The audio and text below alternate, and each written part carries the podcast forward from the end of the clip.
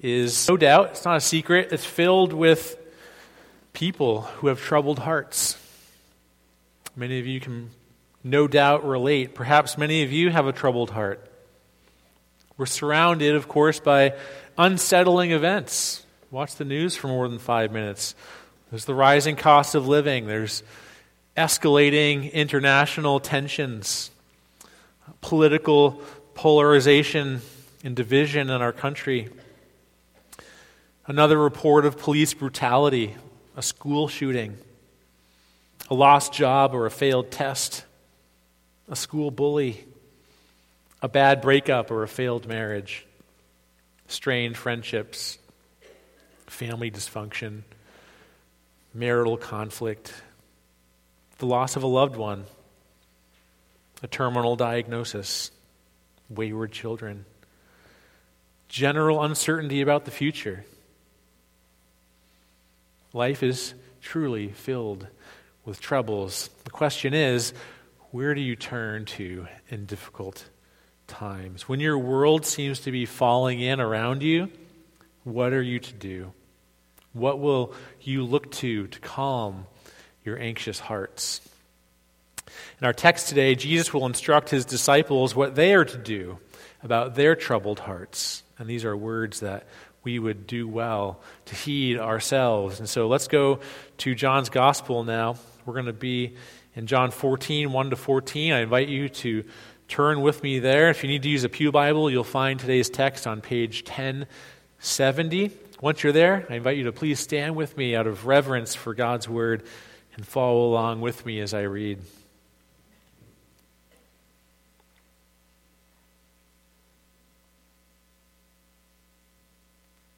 Let not your hearts be troubled. Believe in God. Believe also in me. In my Father's house are many rooms. If it were not so, would I have told you that I go to prepare a place for you? And if I go to prepare a place for you, I will come again and will take you to myself, that where I am, you may be also. And you know the way to where I am going. Thomas said to him, Lord, we do not know where you are going. How can we know the way? Jesus said to him, I am the way and the truth and the life. No one comes to the Father except through me. If you had known me, you would have known my Father also. From now on, you do know him and have seen him. Philip said to him, Lord, show us the Father, and it is enough for us. Jesus said to him, Have I been with you so long? You still do not know me, Philip? Whoever has seen me has seen the Father. How can you say, Show us the Father? Do you not believe that I am in the Father and the Father is in me? The words that I say to you, I do not speak on my own authority, but the Father who dwells in me does his works. Believe me that I am in the Father and the Father is in me, or else believe on account of these works of the works themselves. Truly, truly, I say to you, whoever believes in me will also do the works that I do. And greater works than these will he do, because I am going to the Father. Whatever you ask in my name, this I will do. And the Father, that the Father may be glorified in the Son. If you ask me anything in my name, I will do it. This is God's word. Father, your word is perfect and reviving the soul. May your spirit revive our souls today, Lord, as Christ is exalted in the preaching of your word. We pray these things in Jesus' name. Amen. You can be seated. Remember, we're in a section of John's Gospel, chapters 14 to 17, known as the Farewell Discourse. And we are really flies on the wall for this extended time of teaching where Jesus is preparing his disciples for the imminent pain and confusion of the cross. And how are they to live in the wake of these life altering events? So far, Jesus has washed the feet of his disciples, he's warned of a betrayer he uh, told those who had given up everything to follow him that he will soon be leaving them. And where he goes, they cannot follow. And he just predicted that Peter, one of his most passionate followers, would deny him three times that very night. No doubt, These disciples are confused and anxious. Their hearts are troubled. This word troubled here in verse 1 is the same word used to describe the stirring up of the waters of Bethesda in chapter 5. So we can picture the gamut of emotions in their hearts being stirred as they're unsettled and they're anxious and they're troubled. So these words from Jesus are instructions for those with troubled hearts. And he begins with a simple command believe, which basically means to trust. Believe in God, believe also in me. The tense of this verb really means to continue believing or to continue trusting. And for these good Jews raised from infancy with a staunch monotheism, there's only one God. And without a well formed understanding of the Trinity, Jesus tells them something truly radical. In the same way you trust God, trust also in me. To trust God is the same as trusting me. How easy is it in times of trouble and anxiety to wonder whether God can be trusted, if He really cares, if He really knows best. It's in these moments that our, our hearts are like ships at sea, beaten by the winds of uncertainty and taking on the waters of doubt. But Jesus, just as He spoke into the storm and calmed the waters of the sea, Jesus gives them the command believe. Believe in me. In troubled times, we need to be reminded that God comforts the troubled seas and that He Himself will be our anchor in turbulent days, and belief in Jesus will calm the troubled waters of our hearts. In the world we live in, there are many reasons for our hearts to be troubled. But the truth is, that Jesus gives us even more reasons not to be. I want to show you three things in this passage that we're to trust Jesus for that will serve as anchors for our souls and settle our troubled hearts. And it's this the first is the promise of heaven, secondly, the path to heaven, and then thirdly, the power from heaven. So let's get to it. The promise of heaven. First thing uh, we're to trust Jesus for is the promise of heaven. And this cannot uh, be an exhaustive sermon on heaven, but I want to show you two things here from this text. The first is what is it? And the second is how does Jesus prepare us for it? So, first, what is it? Jesus tells us in verse 2 that, his fa- that in his Father's house are many rooms. Now, when we hear this term, my Father's house, we should think of the temple. In fact, the only other time in John's gospel where Jesus uses this phrase is in John 2:16 at the very beginning of the gospel. Remember when he turned the tables over in the temple and he told the people not to make his father's house a house of trade and that he was very clearly referring to the temple. So we should think of, of the temple when we think of heaven. But what is the temple? What's so significant about the temple that tells us about heaven? Well, what you see all throughout the Old Testament is that the temple was a, was a place where God's presence met with his people. Now, the writer of Hebrews tells us in chapter 8 that the whole temple system ultimately was, was a copy, it was a shadow of heavenly things. And now, earlier in John's Gospel, in chapter 2, Jesus tells the Jews to destroy this temple, and he will rebuild it in three days. Of course, they misunderstood what Jesus meant, but John tells us clearly that Jesus was talking about the temple of his body. So now we see a picture of Jesus as the temple. The place where God meets with his people is in the person of Jesus. And now look back at, at uh, verse 2. Jesus says that in his Father's house are many rooms. Okay, so think heaven, there's many rooms. The KJV uh, really, I think, mistranslated this word as mansions which has led to all sorts of wild speculation as to the material nature of our heavenly home. Some imagine that uh, they have waiting for them some country estate with a butler and valet parking, right? Uh, but really, this Greek word, mone, is extremely rare. It's only found two places in the entire Bible, and they're both found in John 14. And it essentially means a dwelling place a place to dwell, a place to abide. And the second time we see this word is a few verses later. In, in chapter 14, in verse 23, Jesus says, If anyone loves me, he will keep my word, and my Father will love him, and he will come to him and make our home, Mone, our home with him. So the idea here is much less about the physical or material place and more about who you'll be with. Jesus puts this same idea another way in verse 3. He says, If I go and prepare a place for you, I will come again and take you where? To myself. That where I am, you may be also. Jesus is the destination. And so when, when Jesus says that in my Father's house are many rooms, what he's essentially saying is that there's room for all of us in the presence of God, for everyone who believes. That's what he's saying here. Church, I so want you to see this. Heaven, heaven is a real place, a place you can touch, but more than that, it's a person.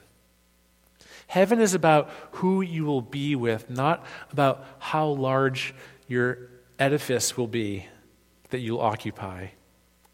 In the book of Revelation, we get glimpses of heaven, and every scene is focused on a person, Jesus. The defining characteristic of heaven is not pearly gates and streets of gold. It's not even the eradication of sickness or death or, or pain or even every tear being wiped away. All these things are true and good and beautiful. But do you know why? Do you know why they're, they're good? It's because the absence of all those things will help you to enjoy Jesus more.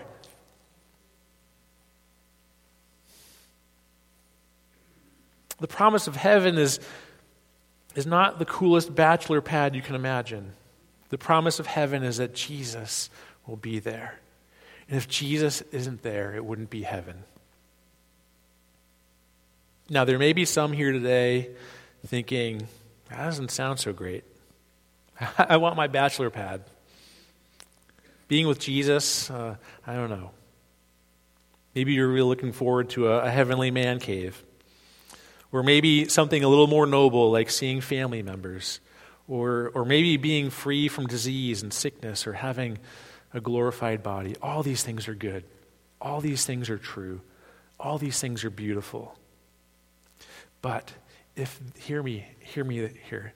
But if these things are the defining reality of heaven for you and not Jesus, I say this gently and with a lot of compassion. I would question whether you're genuinely a Christian or not. I'm not saying that to be mean. I say this because I care about your soul. Are you trusting Jesus because you want something other than and more than Jesus? If so, that's not the gospel. Jesus didn't die to give you those things, He died to give you Himself. The end goal of the gospel is to bring you to Jesus. There will be so many side benefits to being with Jesus, so many of them. But Jesus is the goal of the gospel. And this is what's so comforting to Jesus' disciples. They're, they're distressed because Jesus is leaving them. So imagine how comforting it would be for them to remember these words in hard times of trial, to soothe their troubled hearts, and to remember these words You will be with me where I am. You will be with me. And so, too, when your hearts are troubled in this life, believe in Jesus. Trust his promise to you that no matter how bad things get in your life, he says to you, I will come again and take you to myself, that where I am, you may be also. Okay, so now we've established what heaven is. But how is it that Jesus prepares it for us? This is so cool. Look at verse 3 with me here to see this. He, he says, If I go, stop there. Where is Jesus going? He's going to the Father. But how will he get there? The only way Jesus gets to the Father is through the cross and the empty tomb and his ascension. Okay, so, so Jesus goes and prepares a place for you. And remember, what is the place? It's his presence. And how does Jesus prepare you to be in his presence? Well, think about this. What is it that stands in the way of you being in his presence in the first place? It's your sin. How does Jesus remove this obstacle for you to be in his presence? By dying on the cross to pay for your sin and rising again. This is how he prepares a place for you. So don't think that Jesus goes back to the Father and then he straps on his tool belt and then begins working on your mansion with hammers and nails. The way Jesus prepares a place for you is not with hammers and nails. The tools he uses are the cross and the empty tomb. The way he prepares a place for you is by dying, by laying down his life so that your sins can be forgiven and paid for. And if Jesus goes to prepare a place for you, he will come again and take you to be where He is. Do you see how amazing this is? In just one simple verse, we have a summary of our complete salvation the cross, the resurrection, and Jesus' return to bring Himself, bring us to Himself. This is what we must continue believing. This is what we must continue trusting in Jesus for. Meditating on these gospel truths will drive away the darkest clouds of despair and calm our troubled hearts in this life. A.W. Tozer used to refer to heaven as the long tomorrow and encouraged his church to look to the long tomorrow. And the idea is this that we all have bad days, right? You ever have a day that you just feel like will not end, right? It's those long, hard days. You wake up with a migraine, your car doesn't start, your boss is in a bad mood, you forget your lunch, the traffic is bad, the kids are out of control, and bedtime cannot come soon enough. The idea is that on those seemingly never ending days, there's only one day that will truly never end, and it's a very good day. The long tomorrow with Jesus will go on forever. Next, Jesus comforts their hearts by explaining the path by which they are to get to heaven. Notice Thomas's confusion in verse 5. He says he doesn't know where Jesus is going or the way to get there. And Jesus responds not with a rebuke, but with what I imagine is, is a tone that is very caring and very compassionate. Verse 7 uh, makes it clear that Jesus knew that they knew the way, they just didn't fully realize it themselves yet. So Jesus reminds Thomas in verse 6 with this beautiful declaration I am the way and the truth and the life. No one comes to the Father except through me. First, Jesus is the way. Just like Jesus is the destination, Jesus is the driver that takes us there. He doesn't point us in the right direction and wish us luck. He's not even the way in the sense that he blazes the trail by which we must follow in his footsteps. Hear this Jesus' way to the Father is not our way to the Father. Jesus' way to the Father included unfathomable obedience that led him to the cross. We don't get to the Father by being obedient like Jesus. The only way we get to the Father is by trusting Jesus to be obedient for us. And he takes us there. D.A. Carson wrote a beautiful sonnet that illustrates this point. I'll read it to you now. He says, uh, I am the way to God. I did not come to light a path, to blaze a trail that you may simply follow in my tracks. Pursue my shadow like a prize that's cheaply won. My life reveals the life of God, the sum of all he is and does. So, how can you, the sons of night, look on me and construe? My way is just uh, the road for you to run. My path take, takes in Gethsemane, the cross, and stark rejection draped in agony. My way to God embraces utmost loss. Your way to God is not my way, but me. Each other path is dismal swamp or fraud. I stand alone. I am the way to God. This is the way we see Jesus earlier. Uh, he, he makes this clear in verse 3. Notice who the active agent is all throughout verse 3. Getting you to heaven. Jesus says, I go to prepare a place for you. I will come again. I will take you to myself, that where I am, you may be also. Jesus does all the work to get you to heaven. You need only to believe in Him, and He will ensure that you get there. The object of our trust must be sound, it must be true. Jesus is the truth. Many people have shipwrecked their souls by trusting a counterfeit Jesus. The Jehovah's Witnesses don't believe that Jesus uh, was one with God, but instead that he was a created God who was created by God as the archangel Michael. That's not Jesus. It's the same name, right? They, they like to talk about Jesus, but that's not Jesus. That's a counterfeit Jesus. They don't believe that he physically rose from the dead.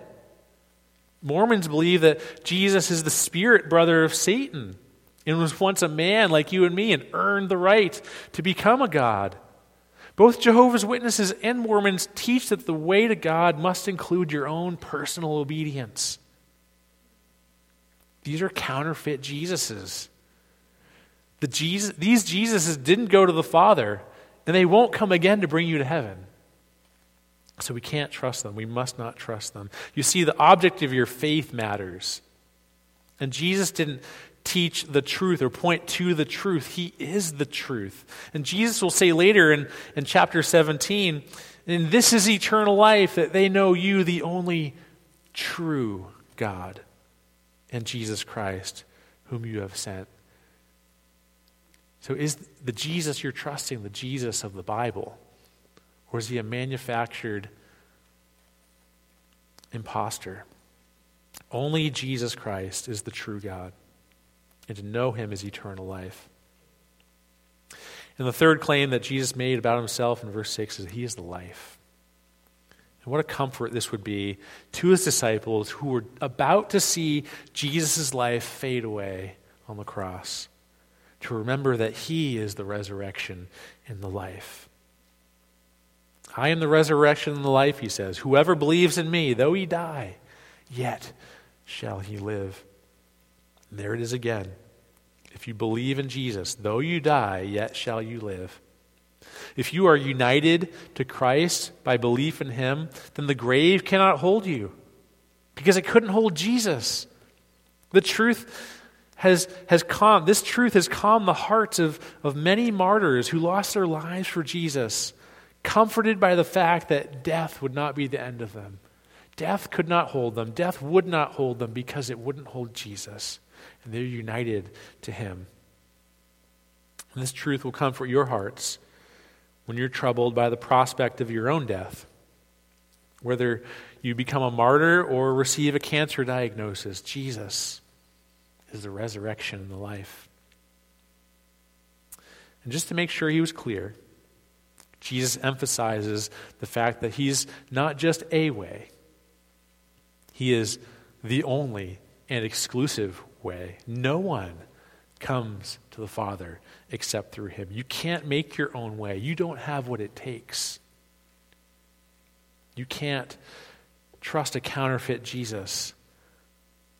You can't do this on your own. This is something that our pluralistic society finds incredibly offensive. They say that Christianity is too exclusive, that there are other valid paths to God through other religions. But don't buy the lie. Christianity is exclusive, but not because of who it lets in and who it doesn't, but because there's only one way in. Belief in Jesus, who is the way, the truth, and the life. And this, this simple truth should fuel our passion for missions, church. Because people need to know that Jesus is the only way to God and eternal life. It's not enough that they have some uh, sincere form of religion or, or faith. That won't get them there. Only Jesus will. I mentioned this earlier. This is why 20% of our entire operating budget goes directly to missionaries who are bringing this good news to people all over the world because the true Jesus is the only way to eternal life, and people need Jesus. If people are living in areas of the world where they don't have access to know about Jesus, we need to send people there, church, because they need to know about Jesus. But for Philip, this was not enough. He wanted to see the Father in order to really trust Jesus. And so Jesus reminds him of something that he's taught again and again and again in John's gospel. To see him is to see the Father. He and the Father are one. And when he speaks, he speaks with the Father's authority and does every work that the Father gives him to do. So, this is why we can trust Jesus' words, because he is God. Essentially, G, uh, Jesus tells Philip that he can make these promises and claims for one simple reason He is God. Now, the final comfort for our hearts and Jesus' promise is the power from heaven. So, notice three quick things here. Who is this promise for? Uh, what this promise means, and how is this promise possible? First, who is this promise for? Look with me at verse 12. He says, Truly, truly, I say to you, whoever believes in me will also do the works that I do. And greater works than these will do because I am going to the Father. The promise is just, it's not just for the apostles. Notice this. It's not for a special class of believer.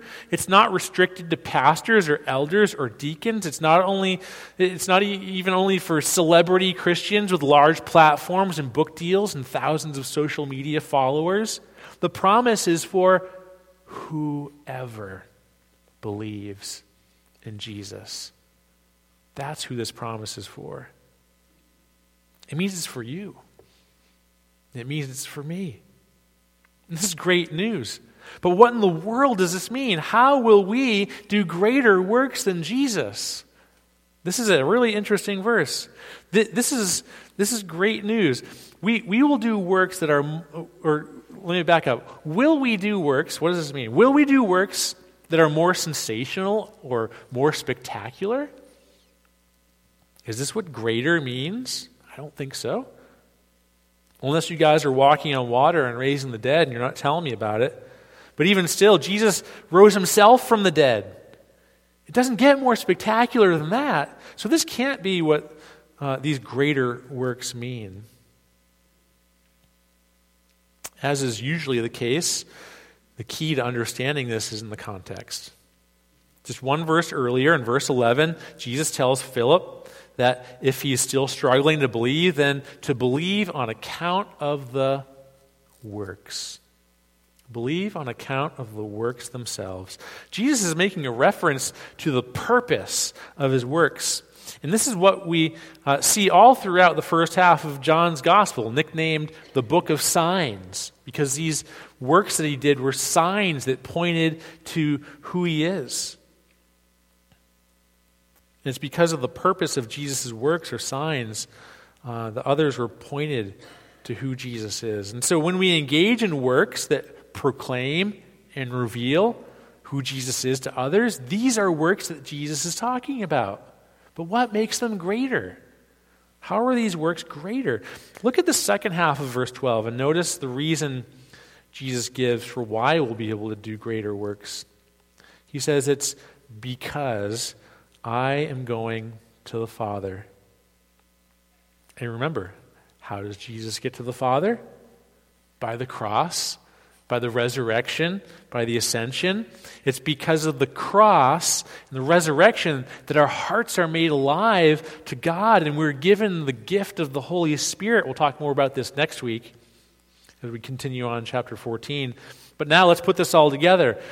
The greater works that we are to do are, are born again, Holy Spirit empowered evangelism. Think about this. Before Jesus went home to be with the Father, he only had a few disciples following him. And he only ever taught people in a small corner of the Roman Empire, but now his church spans the globe and numbers in the millions.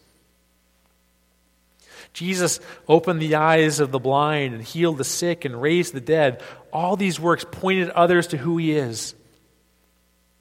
But now, in this stage of redemptive history that we live in, on the other side of the cross, we point people to Jesus by proclaiming the gospel. Proclaiming the gospel to them. And spiritually blind eyes are opened, and spiritually sick people are healed, and the spiritually dead are made alive.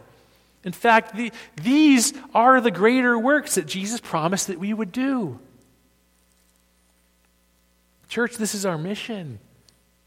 And this is why I'm so excited for this evangelism training in April. I truly hope that as many of you as possible will clear your calendars and, and make being there a priority and it'll be a great time, too, just to train with one another, to sharpen one another, to get better at sharing Jesus. This is our mission. These are the greater works that God has for us. And it's for everybody. Not a special class of Christian, not a Christian who has that gift or not. It's for all of us, whoever believes, remember? Finally, this promise is possible because Jesus gives us everything we need to do it. And this is what verse, verses 13 and 14 mean in this context. Whatever we need to accomplish this mission, to do these greater works, Jesus says that uh, He will do it if we ask Him for it. This doesn't mean that saying in Jesus' name at the end of our prayers is some sort of magic incantation that guarantees that we get whatever we ask for. There's two conditions here. The first is that we ask in Christ's name. And the second is that that answered prayer would bring glory to God. So, first, when we pray in Christ's name, this means that we are praying in alignment with His will and with His character. So, a good question to, uh, to ask at this point is how do I know what Jesus' will and character are? Well, you're holding it in your laps, hopefully. The good news is that He's written it all down for us. This is one reason why it's so important to read and study the Bible, so that we might know His character and His will better. And this is why it's so important to read the Bible as we pray. Because the Bible fuels and gives content to our prayers. No prayer will be effective if it's not biblically informed and shaped by Jesus' will and character. All this means in this context is that Jesus, he's not relaxing and a La-Z-Boy in heaven on vacation. What it means is that he's working actively to resource us with whatever we need to share the gospel with others and see lives transformed by the power of the gospel. These are incredible promises, church. For those of us who lived who live in, in troubled times, the promise of heaven, the path to heaven, and the power from heaven. These promises bring us hope and excitement for that day when we will see Jesus face to face. But all of these promises only come after a single command believe in Jesus. These promises are only for those who trust Jesus and his life and his death and his resurrection to forgive their sin and to give them a home in heaven with him. Remember, you don't need to rely on yourself. Jesus is the way. You don't need to live in uncertainty because Jesus is the truth. And you don't need to fear death because Jesus is the life. Let's pray. Lord Jesus, thank you. Thank you for these rich truths. Thank you uh, for this promise of heaven to be with you where you are. And God, I pray that for those who are, are walking dark valleys today, in this room or perhaps even watching online, that this truth would, would break through those clouds and that the, the, the, rays of sun of this great promise would, would penetrate our hearts, would warm our hearts with affection for you, Jesus, and help us to long more and more for that day, that, that forever tomorrow, the long tomorrow. God, we look forward to that day and we pray that you would come quickly. But as we wait, empower us, Lord, to be your people, to do greater works than Jesus, as it says to be your people, spreading the good news of the gospel far and wide with joy for people, that their joy might be Jesus himself.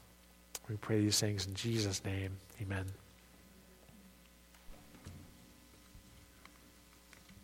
Thank you, Pastor Mike. Oh, for grace to trust him more, right? Trusting in him. Let's stand and we'll sing this together. Tis